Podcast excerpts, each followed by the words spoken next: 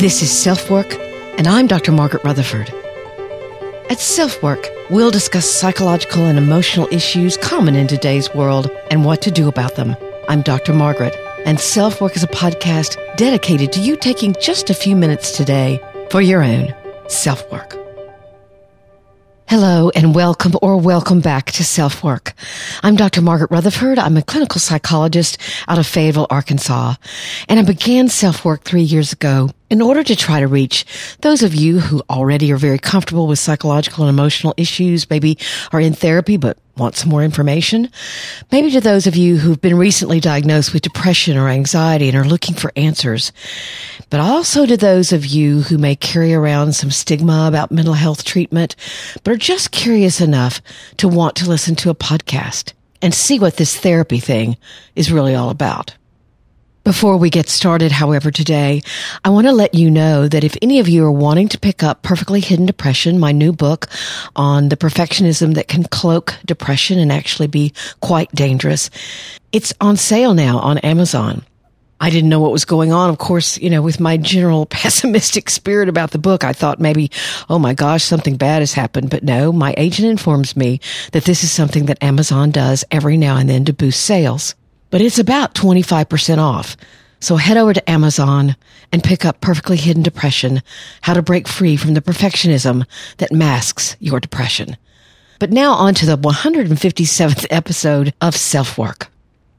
Today we're going to talk about fear, plain old, unadulterated fear. Discomfort, unease, whatever you want to call it. You know, it's easier to talk about fear or see it when it's attached to something noxious or destructive, like you fear heights or you fear conflict.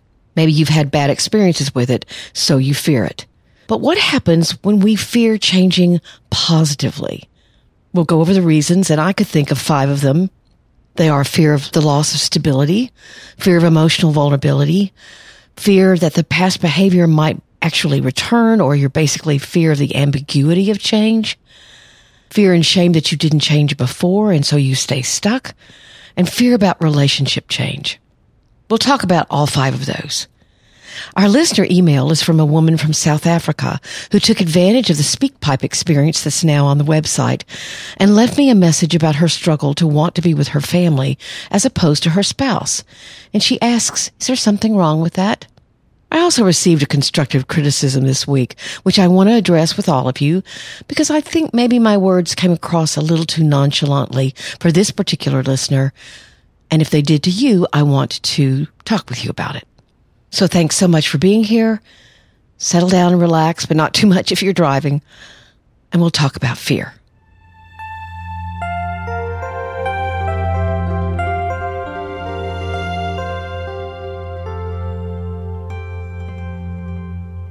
You know, people usually come to therapy in order to make change happen. In fact, in grad school, they told us, generally speaking, that therapists are called agents of change. We look to see what may be getting in your way of making a change you desire, or maybe you're sticking with an old habit that you'd like to break. Or perhaps you're too depressed or too anxious to even have the mental and emotional energy to effect change. But why wouldn't positive change be something that everybody would rush out to do? Actually, I guess if they could, I'd be out of a job. We talked in a recent episode about finding your motivation. I think that was 154. But here we're talking about actually confronting the fears you have, working with them instead of against them. That's what I mean by confront.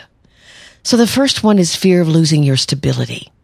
When you decide to make a change, no matter how easy or difficult it is, you have to discover a safe balance between the desired change and a need for stability. Think about the old game of pickup sticks or the more recent one, Jenga. The strategy to win involves a careful assessment of what stick or Jenga piece you can remove without the entire thing crashing down around you. I actually was never very good at that game. to illustrate this point, let's talk about a woman named Laura. She's a great example of beginning to change new behaviors and finding out that you feel actually more unstable at first. Laura was about 50. She'd been in an emotionally abusive relationship for years. She took the blame over and over again for the conflicts between her and her husband just in order to keep the peace. She focused instead on raising her children, volunteering for several organizations in the community, and running an interior design firm that specialized in remodeling. She often did pro bono work for those not being able to afford her services and was known citywide for her generosity. Now she was working on perfectly hidden depression and she'd chosen to challenge her habit of taking on too much responsibility. So she came in talking about that. And she said, I went to my PEO meeting this month. They were asking for volunteers to run the upcoming silent auction, to ask for items and get them all ready. And literally, I sat on my hands. She then went on to discuss what had happened when she left the meeting. I got in my car and all of a sudden there were tears in my eyes. I felt ashamed. Other people are just as busy as I am. I should have taken my share of the responsibility. Then I stopped myself. This was the change I wanted. Why do I always feel like I've got to do more? The answer to that question became clear the more we talked. Laura was an adopted child, treasured and pampered by her parents. Yet they would also, not viciously, but frequently remind her that she was very lucky. That if she hadn't been adopted by them, she wouldn't have all the privilege she enjoyed now. The more she processed this, she learned that her worth didn't reside in her. It was dependent on their generosity. And actually, there was no arguing with those facts. They'd adopted her. But she thanked her parents over and over for the adoption. So it was only when Laura sat on her hands that she began to try to look for the reasons why she was always needing to constantly care for others or invest inexhaustible energy into proving that actually she was deserving, valuable, and that she was grateful. But this was actually initially destabilizing for Laura she had to cope with the feelings that came with that realization. So you don't have to fear instability, but you can decide when you begin to change to do it slowly and with compassion for yourself, changing piece by piece whatever you want to, and then replacing it with another more positive change. But you don't want to go too fast. You don't want to become actually unstable. Now this leads us very naturally to the second fear, fear of emotional vulnerability. These really go hand in hand because as you slowly choose to act differently, you can begin to trace back where these more difficult behaviors began. Let's say you want to stop emotional eating. You recognize that you eat when you're upset. You do it to gain some comfort. My personal favorite are potato chips. So you come up with a plan to help you stop that behavior some kind of reward system or journaling before you eat, something I often ask my patients to do. At least just write down, what do I think this food is going to do for me that I can't do for myself? Or let's say you change your shopping patterns or you join Weight Watchers or some other kind of eating support group. And you actually can see that you're beginning to change the pattern of your relationship with food. But what comes along with it? All of those feelings that you were suppressing by eating they want to be more openly dealt with. And that can be hard because you're actually feeling them, perhaps even for the first time. I remember another woman I worked with who'd given up everything she was addicted to, and she was quite proud of that because she had polysubstance abuse, meaning multiple substance abuse. But she couldn't give up weed. Money was tight, however, and she needed to stop. She was quite proud of stopping the other things. She'd shown herself just how self-disciplined she could be and how much better she felt physically. But this particular change eluded her. It wasn't until we talked about what comfort smoking pot actually brought her that her fear was more clear. Pot had become her best friend. She could count on it. It was always there. And that's why she used it nightly.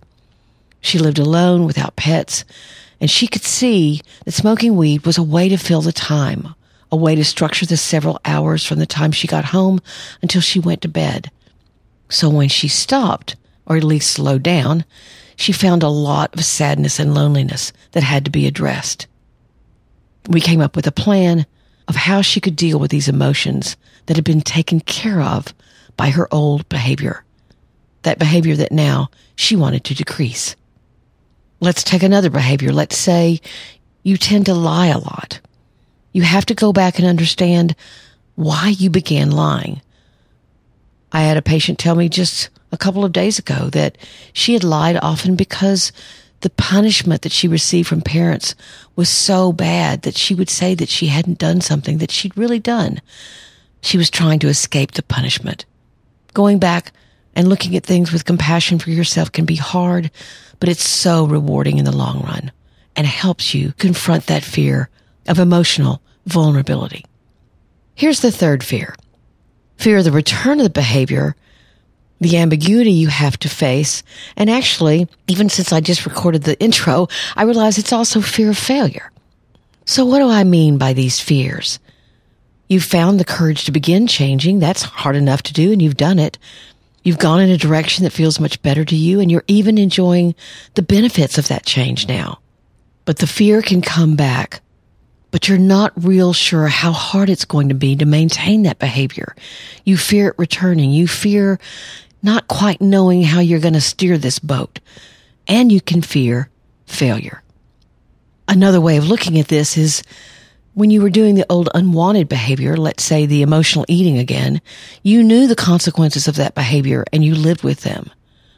Maybe you made yourself throw up or maybe you overexercised or maybe you just shamed yourself, but you could live with all those things, even though you were doing something that was undesired or even hurtful. So when you begin to change, you prove you can change. You just don't know what it's going to take to maintain the behavior and you can fear failure. Let's use a really practical example. Let's say someone has an old car that never runs well in the winter, but they know how to fix it and they limp through the cold months. In the spring, the car does much better. But if they could afford it, why wouldn't they look for a car that's more reliable? They may say, oh, it's too much money. But sometimes I think people fear the change itself. They'll say, well, my new card probably have problems too, and maybe I couldn't fix them. They're a little afraid of the fresh challenge, the ambiguity, and the fear of failure. When you make changes, even desired ones, they bring something new. You have to learn to deal with the unfamiliar. And maybe even again, because all these are tied together, feeling a little vulnerable. This dynamic applies to so much change. You'll stay unhappy or stuck because you fear the unfamiliar. But what you can learn when you have the courage to do it is you can give yourself space and time to get accustomed to the unfamiliar. And guess what? It eventually becomes what is familiar. Let's move on to the fourth fear. It's the fear of shame or maybe even reprisal. Now we'll talk more about relationship fears in a second. But I've seen this happen a lot with couples, and I think it's most clear when talking about it in that context. Say you've never been one to spend money, and it's been a huge sore spot between you and your spouse. So you begin to lighten up, actually. You've gotten a raise, you've decided that you're not going to live forever, and so you surprise her by planning a vacation just for the two of you. But what sometimes can happen, which is not good, is that she can say, well, this is wonderful, but I had decided after all these years you weren't capable of doing something like this. And now I see that you are, and that makes me furious. So you can just go by yourself. this is definitely relationship sabotage, by the way, and is far from a more desired, healthier response.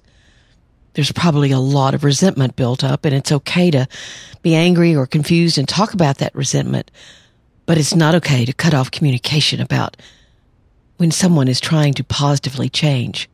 But you don't need a partner to do this. You can do this to yourself.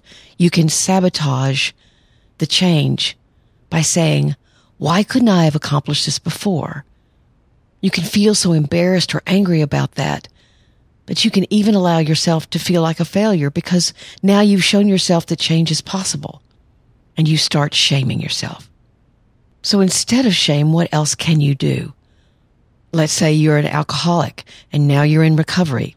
Let's say you've yelled at your children a lot and now you've taken an anger management course and you don't yell anymore. So what can you do? If apologies are warranted, make them.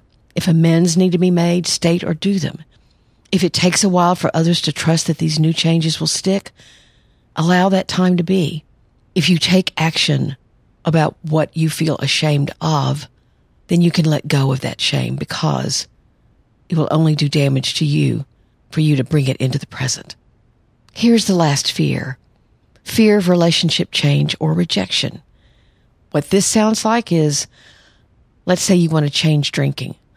So you tell yourself, I'm not sure how my friends will handle me not drinking anymore.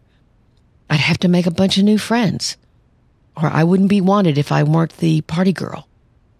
So you can hear that you fear the change because you don't know what it will do to your relationships. Let's say you decide not to gossip. Maybe you change churches or you go back to school. What will happen in your relationships? What will your family think or how will they respond? If this positive change for you is a sudden or unexpected change, then it's likely to take some time for your close relationships to adjust. But it's such a shame if you maintain a bad habit because you fear how your relationships will change. As many of you know, I like to talk about what you can do about it. So I think you can mediate some of this by talking about the change before it happens.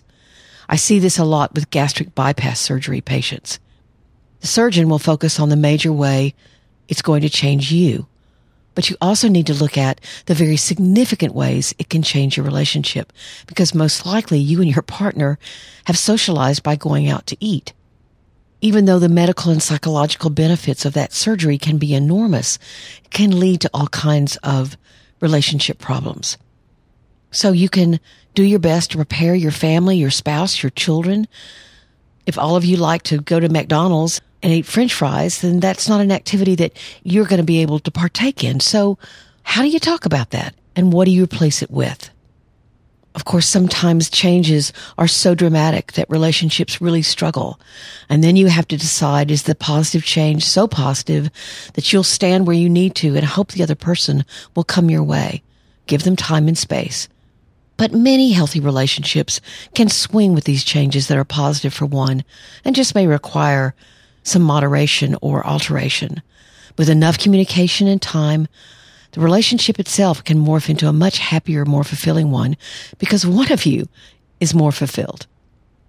In thinking about these five fears, fear of stability, fear of vulnerability, fear of ambiguity or even failure, fear of shame, and fear about relationship change, I want to read you a quote, or actually it's my memory of the quote. So he's in the news a lot right now, but Rudy Giuliani, when he was the mayor of New York, said after 9-11, I thought I knew what courage was. I thought courage was the absence of fear. Now I know that's not true. Courage is being afraid and going on. Again, those are my words. It's some speechwriter wrote that for him much more eloquently than that. But I hope that you find your courage and face those fears that keep you stuck. It can be so well worth it.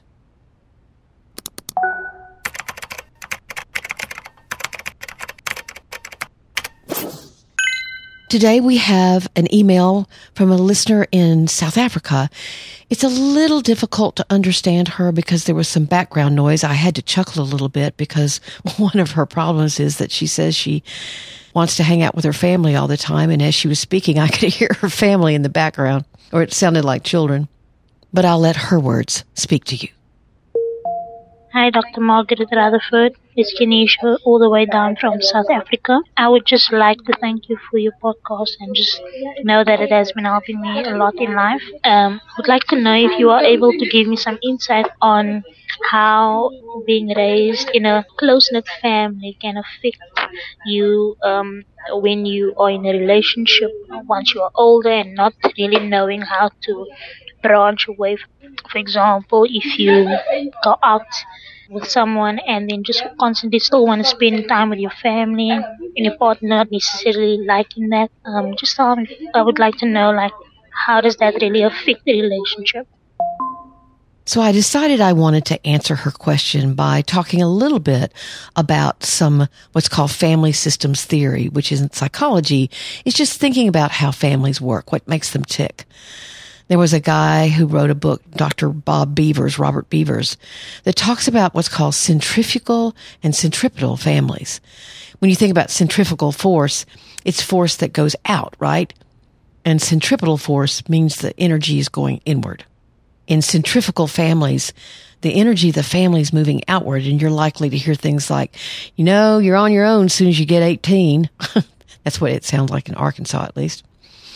And then in a centripetal family where the energy is going inward, you might hear things like, you know, you can only trust blood. And both families have strengths and weaknesses. A strength of a family whose energy is going out can be independence. The weaknesses can be lack of intimacy and maybe having kids that end with behavior problems or even conduct disorders.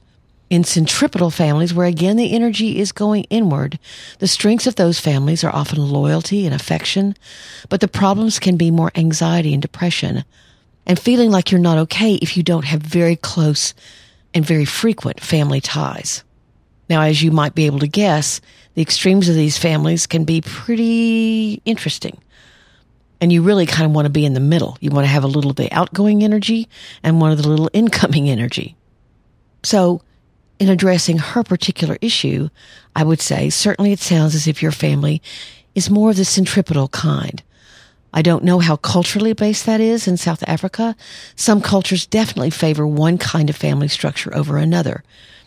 But if you're concerned about whether this is actually unhealthy, I recommend that you listen to episode 62 because that's on enmeshment. And enmeshment is families where these ties are too gluey.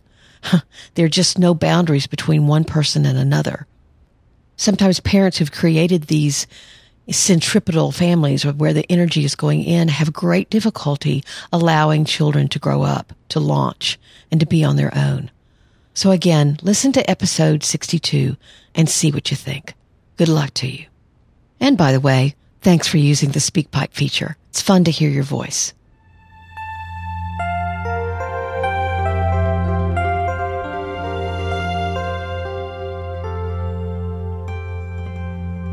I want to thank all of you so much for being here at the Self Work Podcast. I'm so honored.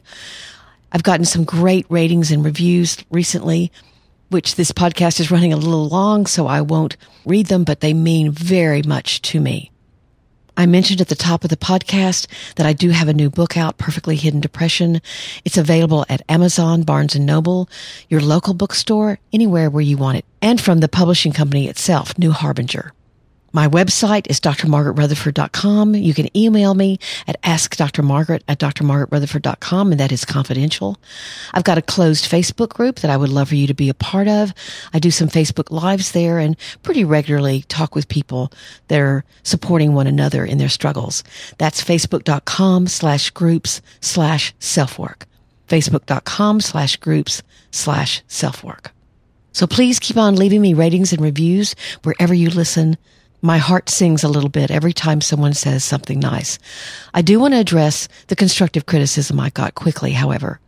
In episode 154, I had said something about having some anxiety and then taking some medication. And I just said I took some meds and I was okay. And his concern was I was advocating for the use of medication with anxiety. The medication I use for my panic attacks from time to time is called a beta blocker. It is not a benzodiazepine, which you can become dependent on both physiologically and emotionally. And I would never mention that nonchalantly at all. It is a serious problem. My mother actually had a prescription drug addiction, so I'm particularly sensitive to this issue. So if I seemed careless or casual about that statement, please know that I did not mean to. Thanks again for listening. Take very good care. I'm Dr. Margaret, and this has been Self Work.